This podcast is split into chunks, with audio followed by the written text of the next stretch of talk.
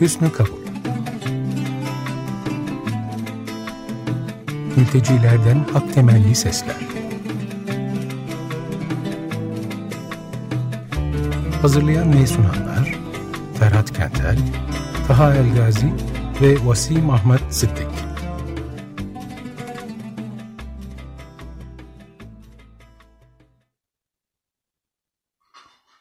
Merhaba dostlar, ee, hepinize günaydın ve sarılıyorum. Burası Açık Radyo doksan beş nokta sıfır, Ferhat Kentel, Taha Elgazi ve ben Asım Amasik ile birliktesiniz.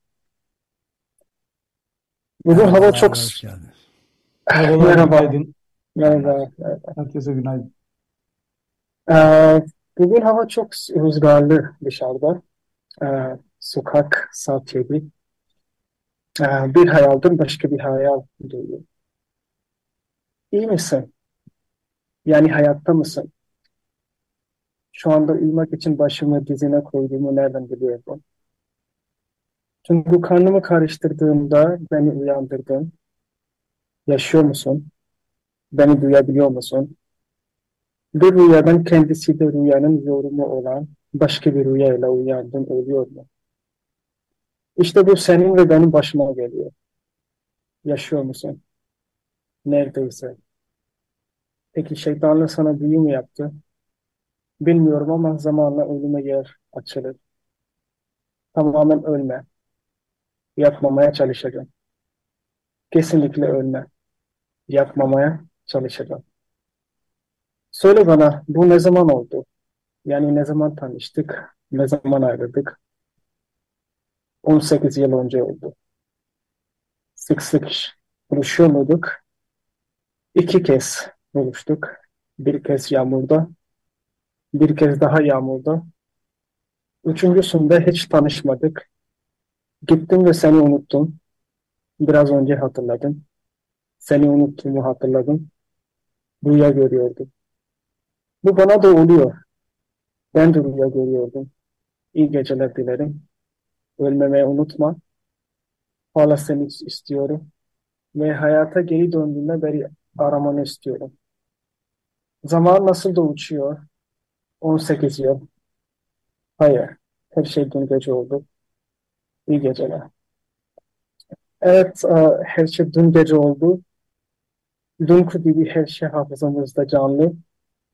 Bütün ayrılıklar, karşılaşmalar, ölümler, yaşanışlıklar. Çarpık hafızamızda hala canlı. Neyse ki bugün yeni bir gün. Yeni bir sabah. Bir kere Emmanuel Levinas ölüm-yaşam metaforu olarak adlandırdığı şeye atıfta bulunarak ölüm de öteki ile birlikte olmamız komşunun yaşamında sorumlu olmamızdır diye yazar.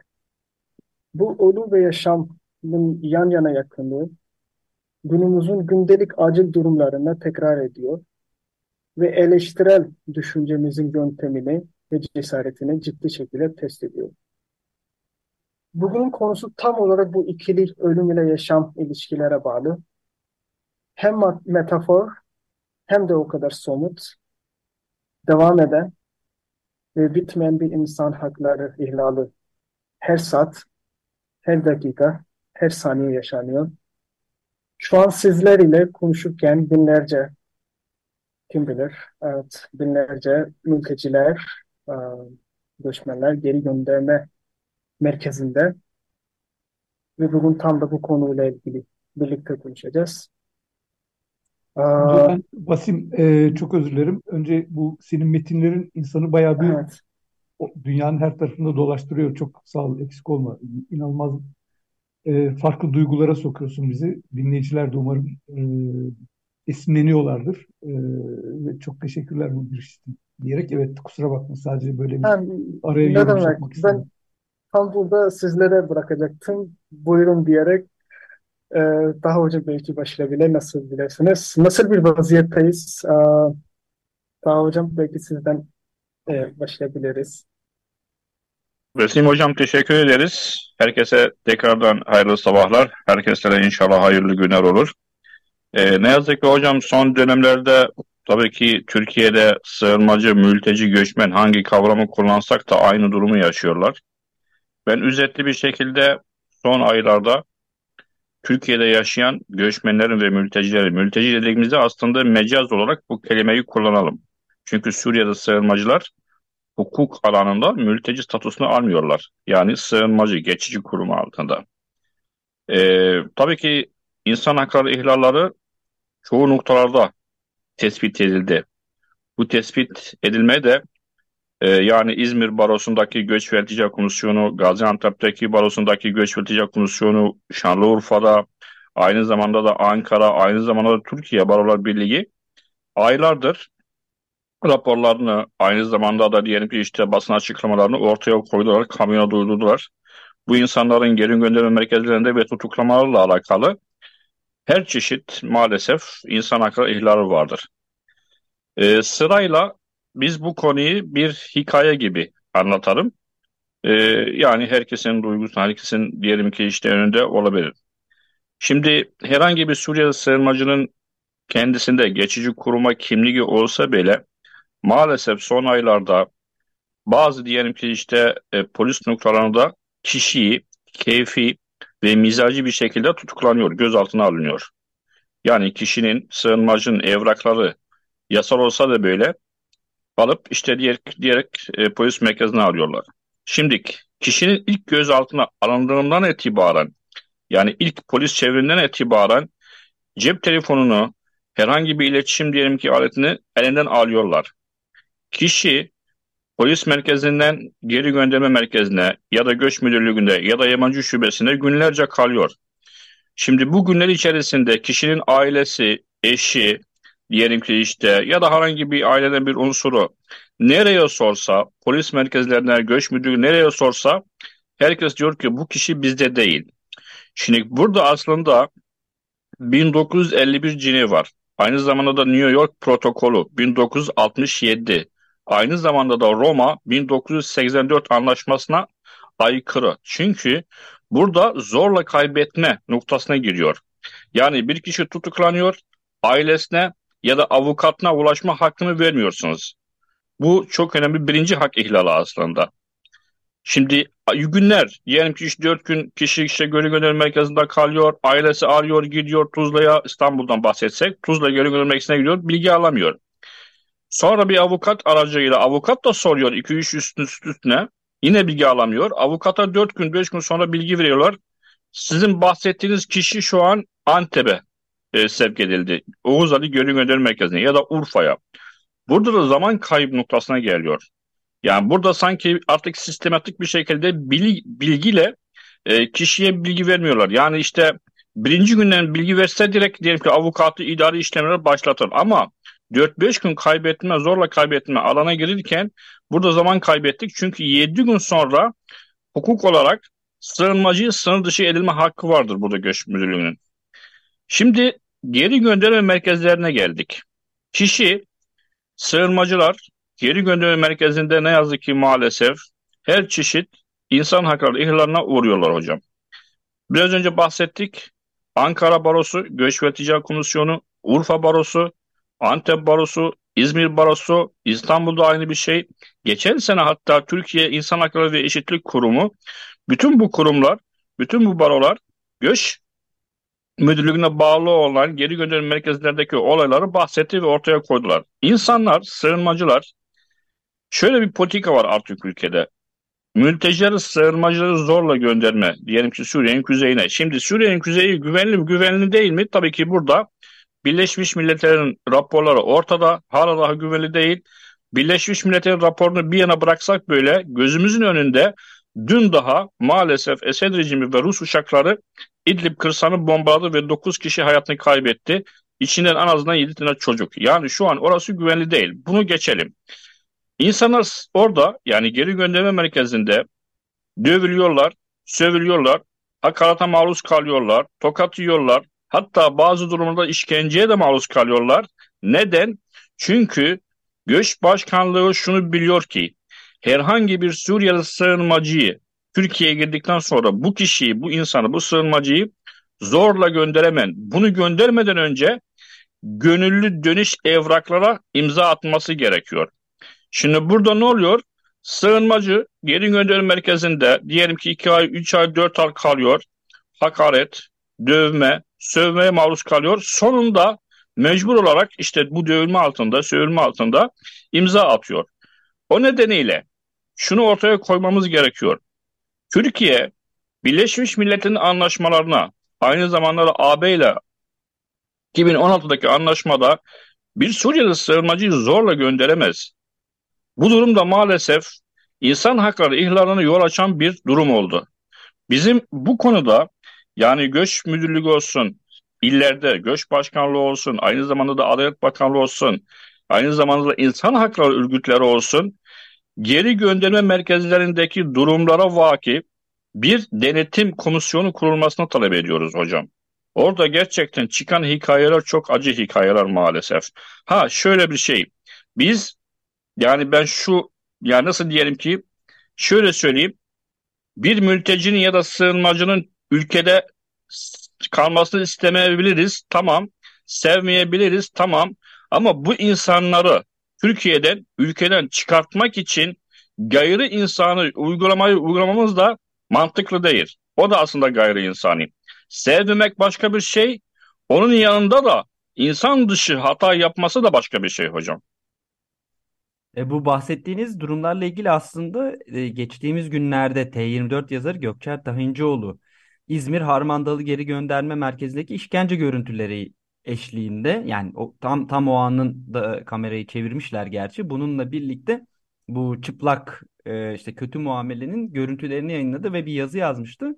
E, dün de Ömer Faruk Gergerlioğlu mecliste e, bu konuyu gündeme getirmiş. E, tek bir olay özelinde ama bunun çok daha yaygın bir şekilde yapıldığını tabii e, vurguluyorlardı. Aynen hocam. Maalesef Özdeş hocam şöyle bir şey söyleyebiliriz son cümle olarak. Yani e, mültecilere, göçmenlere, sığınmacılara yönelik kötü muamele sanki geri gönderme merkezlerindeki ve göç müdürlüğünde çalışan bazı görevlere, yani bu gayri insanı uygulama sanki meşru bir şey gibi artık oldu. Yani ne yaparsan yap, kimsesine soruşturma açmayacak. O noktaya geldik maalesef. Ben de bir iki not düşeyim aslında bu arada. Yani bu işin hukuki tarafı, hukuka tabii ki aykırı. Hukuk dışı bir sürü pratik sürüyor bu göç geri gönderme merkezlerinin, ama sanki böyle tipik hani siyaset felsefesinde çok konuştuğumuz meseleler vardır ya, istisna hali, yani bir takım kamp. Bu geri gönderme merkezleri giderek bir kampa dönüşmüş durumda. Ee, orada olup bitenler e, hepsi dışarıya kapalı, içeride kendi içinde e, her türlü nasıl diyeyim pratiğin meşru görüldüğü bir şey. Dolayısıyla dünyadaki hem bir yandan res- meşru hukuki zeminden hem de adalet duygusundan tamamen kopartılıp e, kapatma hali aslında or- orası galiba öyle işliyor.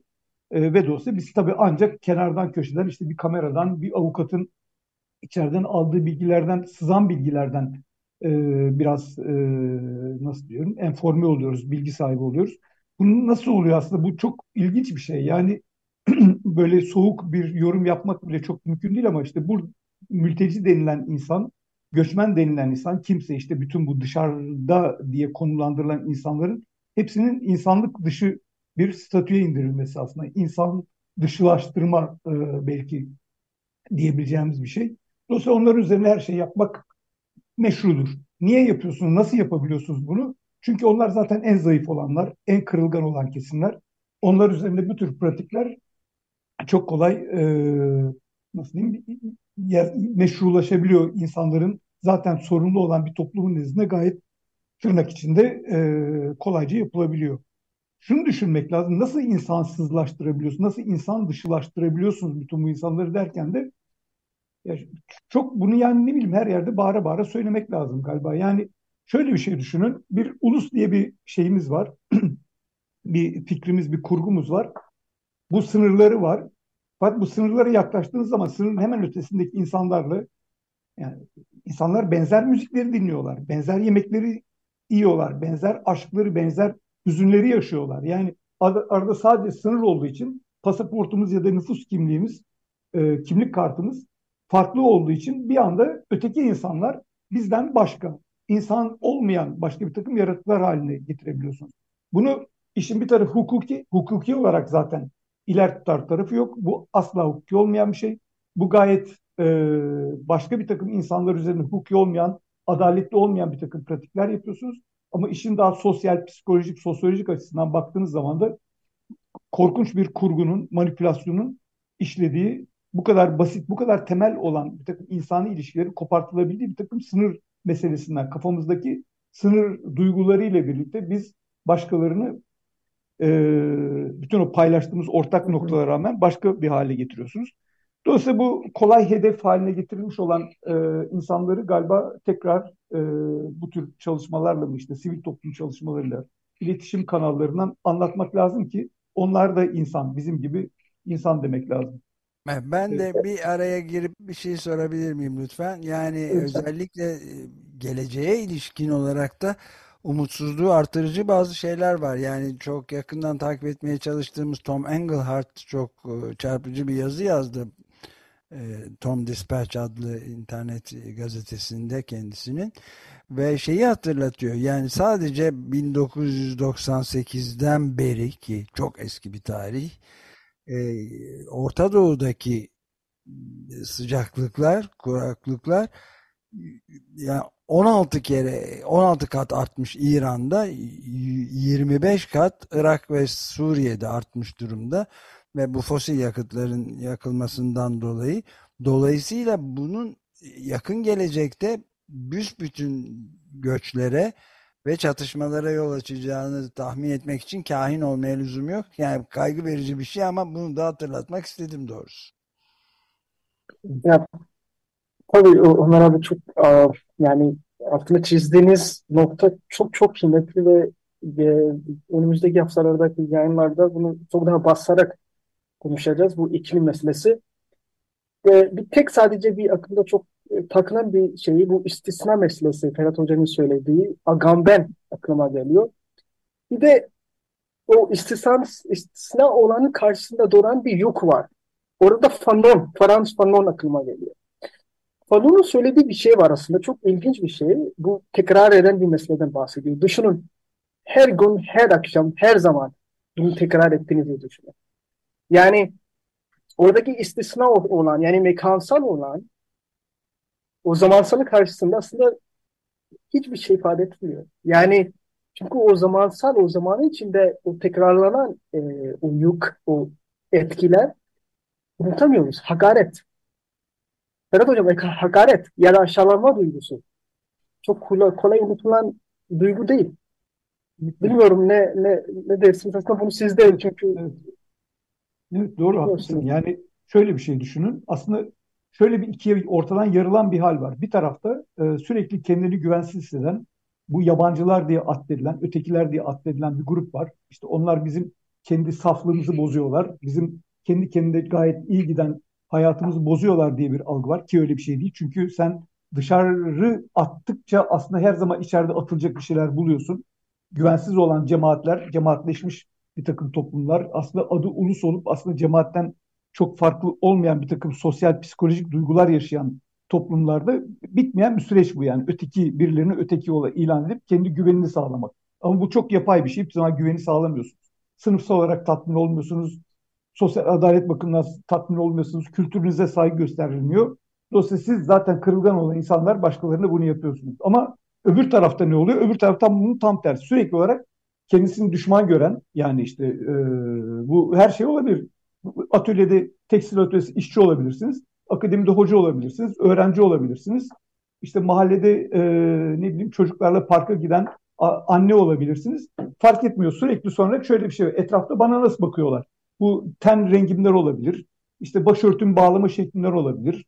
İşte ne bileyim yani üzerimdeki, elimdeki bir dövmeden olabilir. Çocuğun annesine işte e, Arapça ya da başka bir dilde anne demesi olur. Bütün bunları hepsi düşünün. Yani bütün mikroskobik gündelik hayatın her alanındaki her şey e, bana dönük bir tehdide dönüşebilir. Bunu sürekli yaşamak, düşünsenize nasıl bir duygu. Yani bunu biraz hayal etmeye çalışalım.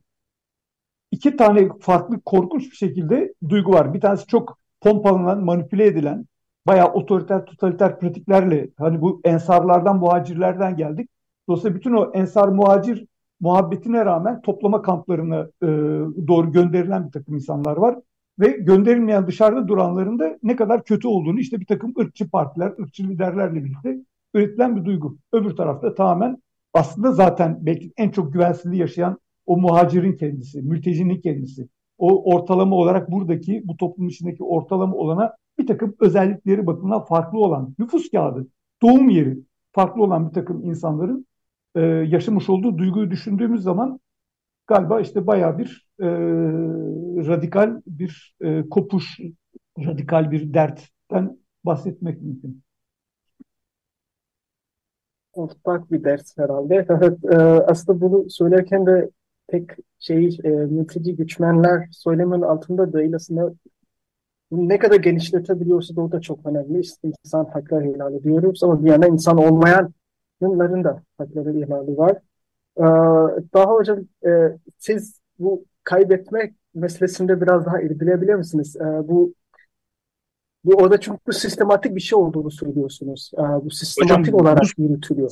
Son dönemlerde maalesef gerçekten sanki sistematik bir durum oldu. Ya dediğim gibi herhangi bir mülteci, göçmen, sığınmacı, e, polis çevirdiği andan itibaren bu kişiye ulaşma imkanı sağlayamıyoruz.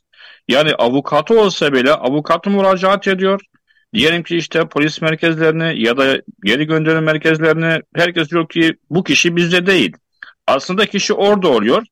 Ama dediğim gibi şöyle bir geçici koruma statüsünde bir e, madde var. yedi gün içerisinde herhangi bir sığınmacı gözaltına alınırsa ve sığınmacı üzerine sınır dışı kararı çıkarsa göç başkanlığı tarafından avukatı yedi gün içerisinde itiraz edebilir. Şimdi yedi günden sonra artık bir şey yapamazdık. O nedeniyle sanki bu artık hani Suriye'ye bir milyon kişi gönderme projesi var ya geçen sene itibaren Mayıs ayında reisin bahsettiği. Bilerek bunu yapıyorlar artık. Yani birisi tutuklansın, Tuzla'da iki gün kalıyor. Ne kadar sorsan, kimi göndersen bilgi alamıyorsun. Sonra Oğuzlu'ya gönderiyor, sonra Urfa'ya gönderiyor. Sonra yedi gün geçtikten sonra sınır dışı ediyorlar. Hatta kimileri yirmi dört saat içerisinde sınır dışı edildi. Yani bize gelen vakalar, tespitimiz vakalar dediğim gibi yirmi dört saat içinde sınır dışı edildi. Onun yanında daha öte yanı, daha kötü yanı e, ya aile birleşimini pozan maalesef bazı durumlar var. Kıran yani baba sınır dışı ediliyor ve çocukları ve eşi, avradı burada kalıyor. O çok kötü bir durum aslında. Yani ya da diyelim ki ters oluyor. Kadın, çoğu kadına mesela bize vakalar tespit ettik. Kadın sınır dışı ediliyor. Kadının burada çocuğu var. Bir yaşında, iki yaşında çocuğu var evde. Yani kadına fırsat vermiyorlar. Kocasını arayıp ya da çocuklarını arayıp işte ben şu noktadayım, şu yerdeyim. Yani sen o duyguyu e, hisset hocam. Yani bir diyelim ki kişi olarak bir yandan senin eşin ortadan kayboluyor. Gidiyorsun soruyorsun, kimse sana bilgi vermiyor. Hastanelere, polis merkezlerine, göç müdürlüğüne. Yani o şuuru yaşamaya biz kimse istemezdik. Ama gerçekten acı bir şuur aslında. Yani bu durumlar dediğim gibi sistematik oldu. Ne yazık ki maalesef bizim buradaki avukatlar, kiminle görüşsek avukatlarla herkes bize şu noktayı tespit etti. Dedi ki maalesef göç başkanlığı artık mahkeme kararlarını bile saygı durmuyor. Yani bazı sığınmacılar e, geri gönderim merkezindeyken avukatları işte mahkeme yoluyla mahkemeden beraat belgesi alıyorlar sığınmacıya ve tahliye kararı çıkartıyorlar. Ama ona rağmen göç başkanlığı bütün bu belgelere rağmen, bütün mahkemenin kararına rağmen kişiyi tutuklayıp sınır dışı ediyor. Yani burada göç başkanlığı mahkeme kararı niye saygı durmuyor? O da var. Aslında galiba şöyle bir şey var. Ee, bu e, pratikler, bu tür uygulamalar e, çok açık açık savunulabilecek bir şey değil. Ama işte bizzat ortalama e, yükselen işte bu milliyetçi diyelim şimdi, yabancı düşmanlığı, göçmen düşmanlığı, mülteci düşmanlığının o bütün işte bütün var olan cari bir takım siyasal partiler arasında veya seçmenler arasında bir tür yükselen bir duygu. Dolayısıyla o yükselen duyguya tekabül eden bir takım olaylar bunlar aslında. Yani herkes biliyor ki var olan rejim göçmenleri dışarı atmak için e, her şeyi yapıyor. Ama bunu resmi söylemle yapamıyor. Dolayısıyla e, iki türlü bir e, avantaj sağlanıyor. Hem ben görüntüde, söylemde vaziyeti kurtarıyorum. Evet. Hiç işte ne derler kötü bir dil kullanmıyorum ama pratiğin kendisinde göçmenleri dışarı e, göndererek işte yükselmekte olan ırkçı, milliyetçi, yabancı düşmanlığı o oy potansiyelinden de faydalanıyor gibi tırnak içinde çok kurnazca bir politika yürütülüyor aslında. Bir yandan vaktimiz bitti galiba. Sözü hemen bırakayım. Evet, e, yayınımızın sona geldik. Yine bugünlük e, yine bu kadar diyelim. Yani tabii ki yetişemiyoruz. E, herkese çok teşekkür ederiz ve yine tekrar sarılıyorum hepinize. Çok sağ olun Ferhat Hocam, sağ olun herkese. Herkes hayırlı günler. Haftaya görüşmek üzere. Hoşçakalın. Görüşmek üzere haftaya. Hoşçakalın.